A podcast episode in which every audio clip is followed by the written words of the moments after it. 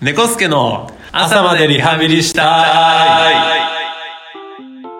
皆さんこんにちは理学療法士の猫です同じく理学療法士のスケです。猫助の朝までリハビリしたいでは理学療法士免許を持つ2人が日頃の仕事やリハビリあるあるなどをゆるく話していきたいと思いますはい。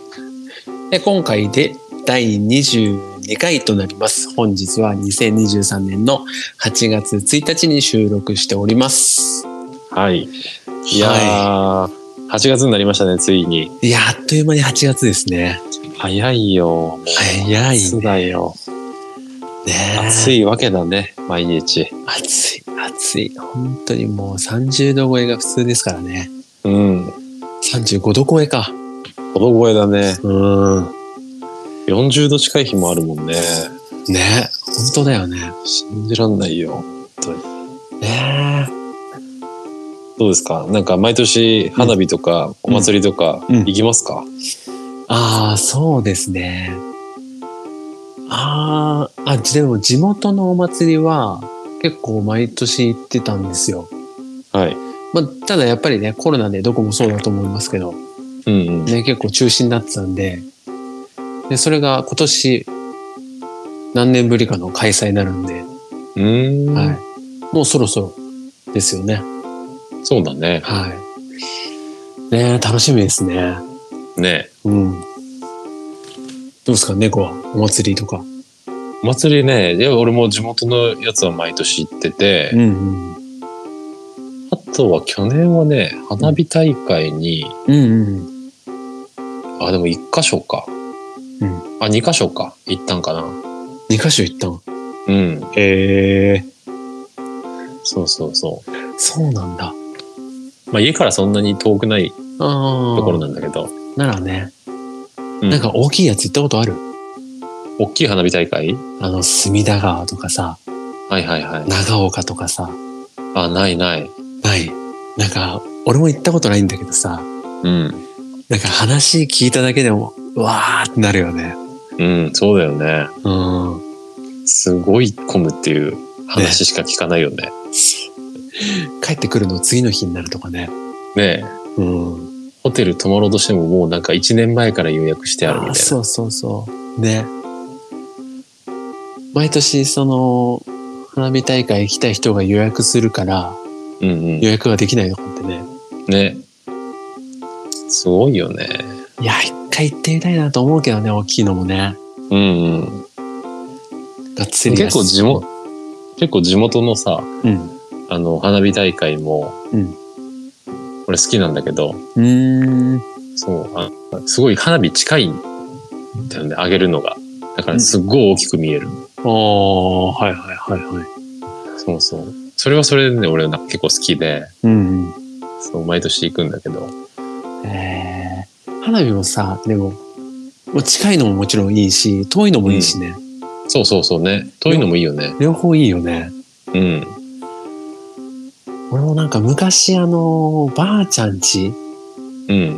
お盆に行った時に、そう、地元の花火大会があって、まあ、結構遠かったんだけど、よく覚えてるよね。あ、そうなんだ。うん。すげえよかったなって。いいよね、それもね。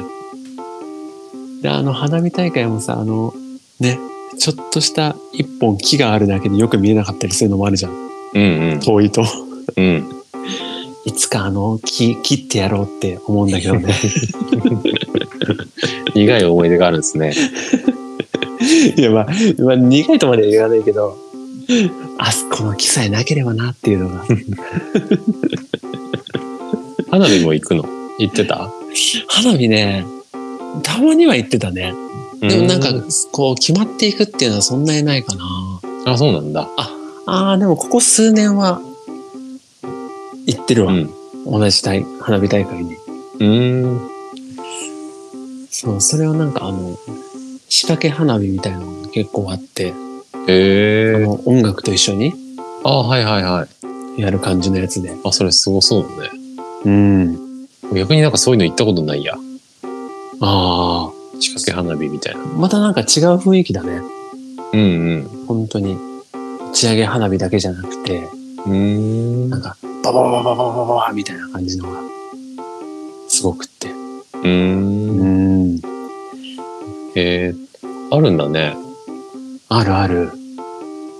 えー、いいな。花火も変わってきてるかもしれないね。ね。そうだよね。うんなんか色もすごい増えてるみたいな話、この間テレビでやってたよ。ああ、そうだよね。そうそうそう。あの三原色だけじゃなくて、うんうん、なんか中間色みたいなのも、うん。そう増えてて。うん。ねなんか、毎年見るたびさ、あれ、こんな色ってあったんだっけなって、うどうだったっけなっていうぐらいね。ん。うんうんうん。なんか、変わるよね。変わる変わる。すごいね、本当ね花火師さんたちも。すごいよね。すっごい細かい仕事だって聞くしね。あ、そうなんだ。うん。まあそうだよね。そうそうそう。こうミリ単位のズレが、ね、打ち上がると、数メートルのズレとかになるから、ああ、そうなんだ。うん。すごい厳しいっていうし。へえ。もちろん、あの、爆薬を扱ってるから、ね、うん危険物だからね。そうん。れも結構神経使うとこも聞くし。うん、そうだよね。うん。そうなんだ。ええ、すごいな。いやーでも楽しみだね。ねえ今年も私は行くんで、ね。花火もお祭りもそうね。楽しんでいけたらいいですね。はい。暑いけど皆さん踏ん張っていきましょう。はい。はい。えー、まずはこちらのコーナーから。聞くリハビリこのコーナーでは僕たち理学療法士が患者様から実際に聞かれた質問や相談を回答と一緒に話すコーナーです。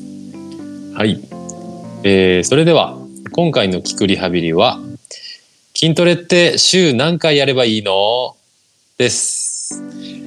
はい。筋トレですね。はい、はい、筋力トレーニング。略して筋トレですね。はい、えー筋トレね、始めた方は誰もが思ったことはあるのではないでしょうか。この筋トレ毎日やった方がいいのかなとか、たまには休んだ方がいいのかなとか、ねはい実際ね、こう臨床の現場でも、このトレーニング何回すればいいんですかとかってよく聞かれますよね。今回はね、その筋トレをどのくらいの頻度で行ったらいいのか、またどのくらいが効果的な頻度になるのか説明していきたいと思います。はいはい。えーまずそのね週何回やればいいのかっていうところのはい答えからお話ししますと、はいまあ、筋トレは、まあ、大体週2回から3回が適度ではないかと言われています。はい。はい、えではなんで、うんまあ、その頻度なのかっていうのを、えーお話していきますと、はいまあ、筋トレは、まあ、筋肉に対してトレーニングで負荷をかけることによりその筋肉が、まあ、細かい損傷を起こして修復する過程で強く太くなっていくものです。はい。まあそれでこう鍛えていくっていうことなんですけど、うんまあ簡単に説明すると、まあ、ダンベルを繰り返し持ち上げると腕でねこう肘を曲げるような感じで、まん。あ筋肉がねこうちょっとだけ傷ついてうん。でそれが治る過程で筋肉が太くなって、うでそのダンベルよりも重いダンベルにも耐えられるように強くなっていきます。はい。そうですね。これがね、筋トレの、筋トレをしてね、強くなる過程のことですけども。で、この筋肉が回復する過程のことをね、筋肉の超回復と言います。で、筋肉を強くするためには、この超回復をいかに効率的で効果的にするかが重要となります。えー超回復なんですけども、筋トレの後ですね、48時間から72時間くらいで徐々に起こるとされています。ただまあ、この時間なんですけども、ちょっと諸説あってですね、まあ、今回は48時間から72時間くらいで説明させてもらえもらおうと思いますけども、はい。で、その時間をかけて筋肉は休息して、えー体内の栄養で修復していきます。でなので筋トレを効果的にするためには、えー十分な休息と、えー十分な栄養が大切になってきます。はい。はい。はい。まあ、ですので、まあ、筋トレは同じ部位に対しては、うんまあ、超回復に合わせて、まあ、週に3回が適度な回数かと思います。はい。ですね。はい。で、大体この目安でやっていただけるとうんうん。ね、問題ないかと思いますけども。はい。で、さっき最後に言ったように、同じ部位に対しての筋トレですよね。はい。うん。なんで、ね、今日はここの筋肉、明日は違う筋肉っていう感じでね、うんうん、分けてもらえれば、うんうん。うん、連日続けても大丈夫ですかね。そうだね。うん。それもまたあれだよね。うんと、よくトレーニングする方とかだと、うん。例えば腕の日とか、はいはいはいはい。腹筋とうんか背筋の日とか、うんあとは足の日とかで決めてうん。やってるよね。そうだね。その辺のね、スケジュールが組めるとより効率的ですよね。そうだね。うん。まあ、これに関してはね、あの、運動の強度とかもね、うんうん。あ関わるところなんで、あ、はい、はい。まあ、一概には言えないけど、まあ、大体大雑把に言うと、大体い一つの筋肉に対してはうん、週に3回っうんていう感じが、まあ、いまあ、適切かなっていう感じだよね。うん。うん。そうだね。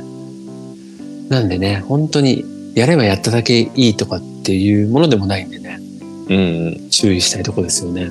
そうそうそう。うん。あと、栄養をね、しっかりとったりとか、そうそうそうそう。ね、そうそうそう。さっき、すけさんが言ってたとこですけど、うん。十分な休息とうん。栄養とね。うん。ね。なんか、最近ほら結構プロテインとかが身近になってきたじゃないうん、うん。だからなんか、ね、そういう栄養を取らなくちゃ筋肉がつかないっていうのも、だいぶ浸透してきてる気がするんですけど、うん、うん。そうだね。ね。結構ね、トレーニングするとさ、あの、ハマってくると、こう、筋肉痛とかが心地よくてね、うん、うん。うん。続けてやっちゃうこともあると思うんですよね。まあね、俺はもうそんなに運動好きじゃないんで、前もお話したんですけど。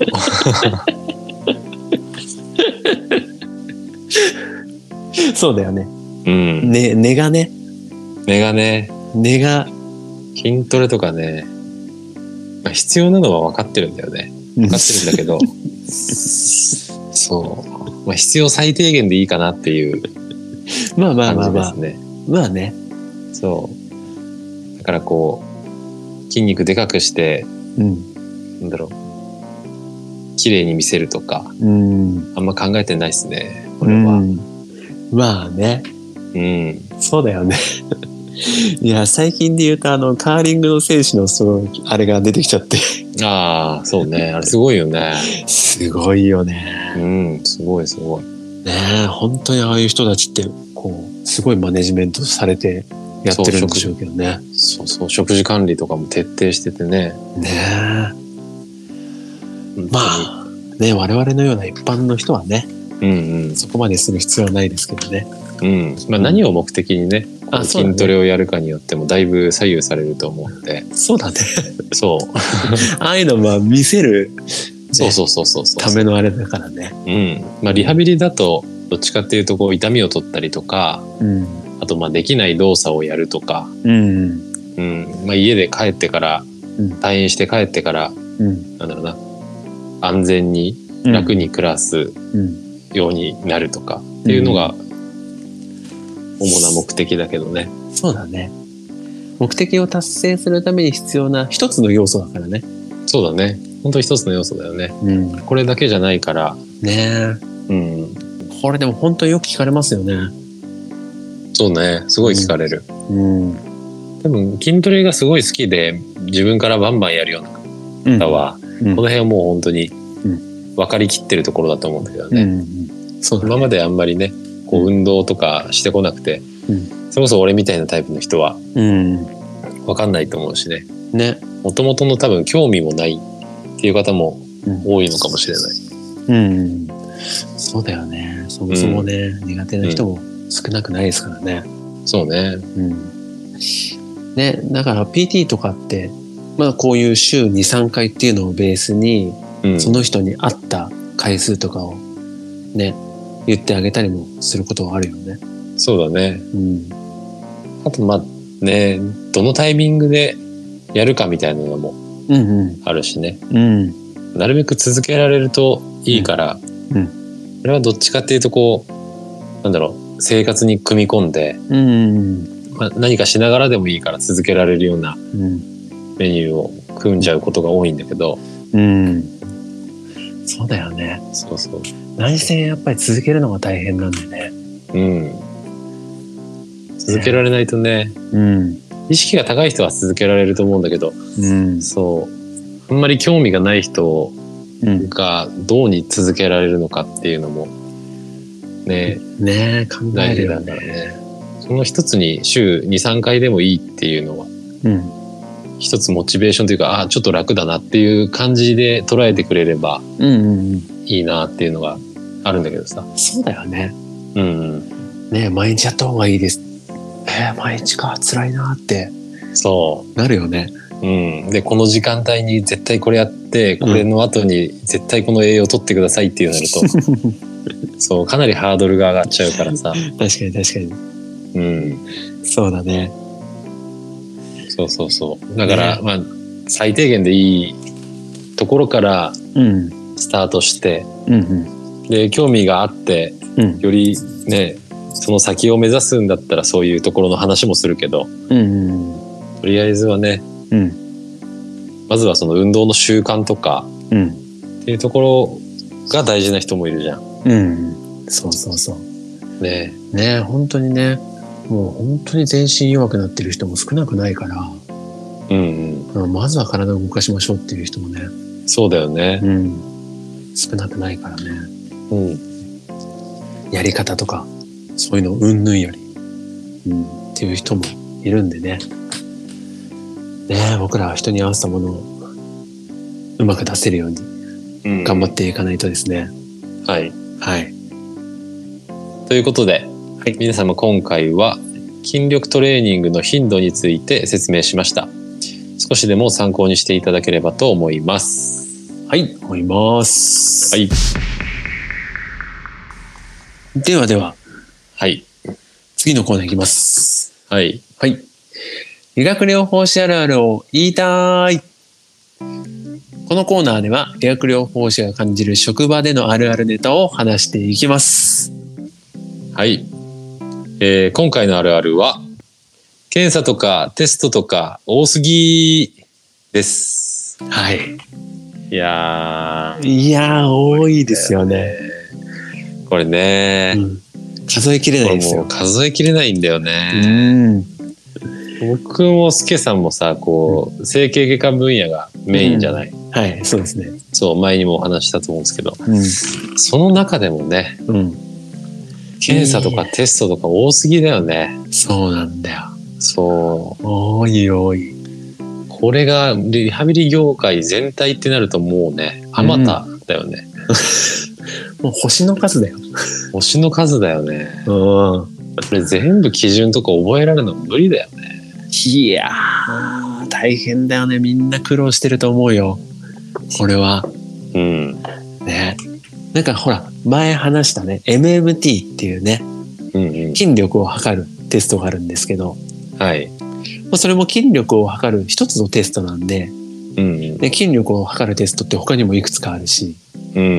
うん。で、MMT って、えっ、と、0から5段階に分かれるんですけども、ね、他の筋力テストでは、1から5とか、うん。ね、1から4とかね、そそこのね、幅も違うんだよね。う。そうそう。それもややこしくなるよね。他のやつと混ざっちゃったりさ。そう、ねはいある。え。うん。ねえ、あー覚えるの大変。大変だよね。うん。どうしてもっていう時はもうね、本当に、あの、バインダーとかでね、うん。ある程度評価用紙を作って度。うん。やることもあるんですけどね。うんうん。うん。まあそれが間違いがなくていいよね。そうだね。うん、うん絶対そうだよ。なんか変に適当にやっちゃうよりは、うん。うんね、検査の C とかさ、姿姿勢と。かさ、はいはいはそい。ういうのもあるし、そうだよね。姿勢も覚えなくちゃなんだよね。そちょっと姿勢が変わるだけでね、そうだよね。正しいのも取れないからね。うん。うん。結局、検査とかテストとかってね、うん。その時やったのを、うん。また後でやってどうかっていうのも見たりするじゃない。うん。そうね、なんか、環境とかが、あと姿勢とかが変わっちゃうと、うん。その検査とかテストの信頼性がね、落ちちゃうから、そうそうそう。なるべく揃えてやるんだけど、うん。ねそういうのもね、あるし、そう。いやーあとあの、こう、リハビリのさ、テストとかで言うとさ、うん、結構外国人の名前がついてるテストもあるじゃん。うんうんうん外国人の名前もあるし、英語のテストね。うんうんあれもごっちゃになっちゃうんだよね。わかるね。えね医療業界で言うとあの、ね、うんけ整形外科的テストとかそうそうそうそそうそうそうあとは、まあ、スペシャルテストとかう。うん。言ったりするんですけど、うん。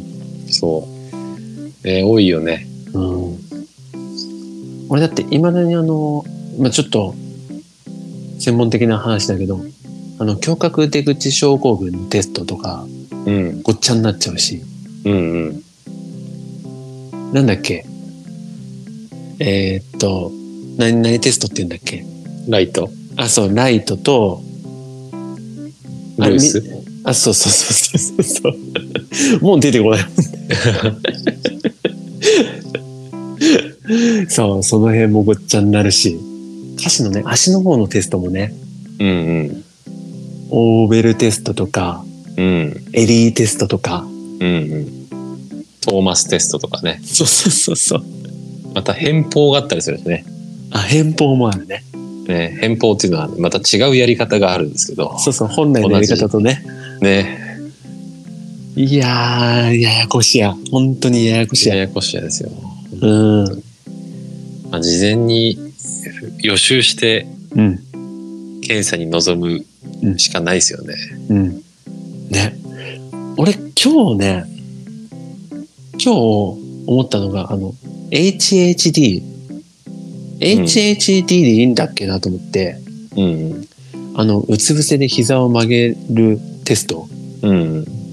えっ、と、ヒップ、ヒール、ディスタンスうん。でいいんだっけいや、なんかそれさ、うん違う言い方もあるよね。諸説ある気がする。あ、そう。 HB、HBD とかも。 HBD。うん。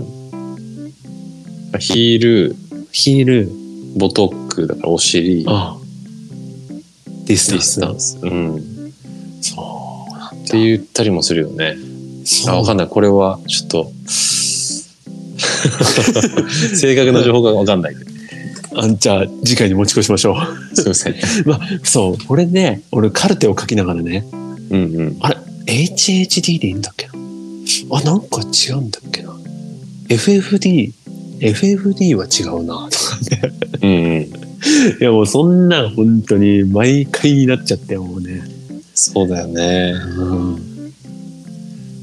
どうなんだろなんかさ、たまにさ、あの、載ってるし文献とか、本とかでもさ、う。うん微妙にニュアンス違ったりすることないうん。うんうん。あるよね。ある。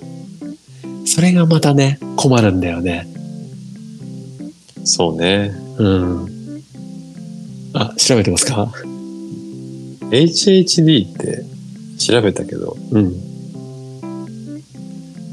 あの、筋力測るやつですよね。ハンドヘルドダイナモメーターですかはい。それが出てきます。なるほどね。あ、そっちに俺引っ張られちゃったんか。 うん。えさっきなんて言ったんだっけヒールヒップ、ヒール、ディスあ、タンヒスッ。プか。 まあでもわかるけどね。いけちゃうんじゃないうん。そっかそっか。いや、そんなのあるんですよ。本えま当あそのに。ぐらいややこしいってことですよね。ね。うん。いや、今本当にね、まさに今この状態がね、うん。結構ね、起きちゃうんでね。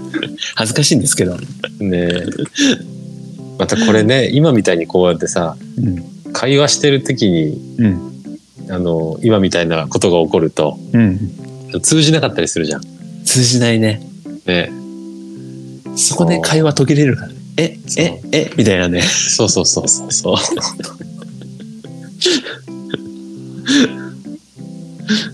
そうなんだよねそれがね。いやでも今日覚えたわでも HHD は筋力を測る方のねやつでねはい。よく使ってましたよね。よく使ってました 毎日使ってました、毎日使ってましたよはねい。、それに引っ張られたんだよね、きっとね。懐かしい最近使ってないんで懐かしいなね だから余計使いたくなったんかなそうだよ。あー懐かしい。いやーみんなみんなみんなも思うよねこれねいやーみんな絶対思ってるでしょ、これね。絶対思ってるよねうん。でも言わないよね。言わないよねなみんな何すごい頭がいいあのか、強がってるかのどっちかだよね。 あ強がってるの 強がってるね強がってるかな。ういやーみんな同じ悩み抱えてるよ、これは。んそうだよねややこしいもん。いやー本当にねこのあるあるねね同じ業界の人うん。ぜひねリアクション欲しいですねいや、本当に多分これみんな思ってるよね。他の分野でも思ってる気がするもん。脳血管とかさ。ああそうだね。うん。そうなんだよね。いやー、もう一つだけいいはい。これさ、前も話したんだけどさ、うん。あのー、オーベルテストって最近言うけど、うん。昔オーバーテストって言ってなかったっけって、うんうん。ないある。あるよね。ある。いつからオーベルテストになったんだろうって。いやー、わかん ない。俺らが習ってた学校の先生って、うん。オーバーテストだったよね。オーバーだったと思うよ。ねうん。え。その頃そうだよね。ね。まあ確かにね、あの英語の綴りで言うと、うん確かにオーバーとも言い難いんだよね。うん。うん。まあ、発音の違いなんでしょうね。そうだよね。。そうそうそう。その発音の違いね、日本語訳みたいにした時に変なになっちゃったりするからね。うん。それをね、 うん。なんかい、なんか統一してほしいよね。 いや、統一してほしい。本当に。本当に。うんわかんなくなる。それ何そのテストみたいな。うん。一瞬焦るもんね。焦る。うんああ、これか、みたいな。え、あ、あ、ああ、ああ、はいはいはい はい、みたいうん。ねな。なるんだよ。え。いやー、これね。ちゃんとはい。用意するか、しっかり身につけていきましょそうですね。う。ね。あと、これもね、またね、あの、日々ね、新しいテストも出るし、うんうん。さっき言ったようにね、今までのとちょっと言い方が変わったりすることもあるんでね、はい。最近のあの、情報についていくように頑張りましょはい。えー今回の理学療法士あるあるはいかがでしたでしょうか引き続きあるあるを募集していますのでよろしくお願いします。う。お願いします。はい。はい。ということで、今回もお聞きいただきありがとうございました。次回ナンバー23では、肉離れについてお話ししたいと思います。はい。はい。まあ、肉離れね。うん。まあ、スポーツでもね、多いからね。そうだね。うん。ねえなんか、この間、患者さんでね、本当に、昔やったことがあるっていうことがうんうん。ある人もいるんでね。そうだよね。うん。しっかりね、筋トレしたりしないと、うん。そう、また再発しちゃうこともあるしね。ああ、そうだね。そうそうそそうそうう。そうまあ、そういうところもね、お伝えできればいいかなと思います。はい。はい。えー皆様の思うリハビリあるあるや、このポッドキャストへの感想は、ローマ字で、猫助リハ、アットマーク、gmail.com に連絡をお願いします。また体のお悩みや質問にもお答えできればいいと思います皆様からのメールお待ちしてますます。お待ちしてます。それではまた聞いていただけたら嬉しいです。さようなら。さよなら。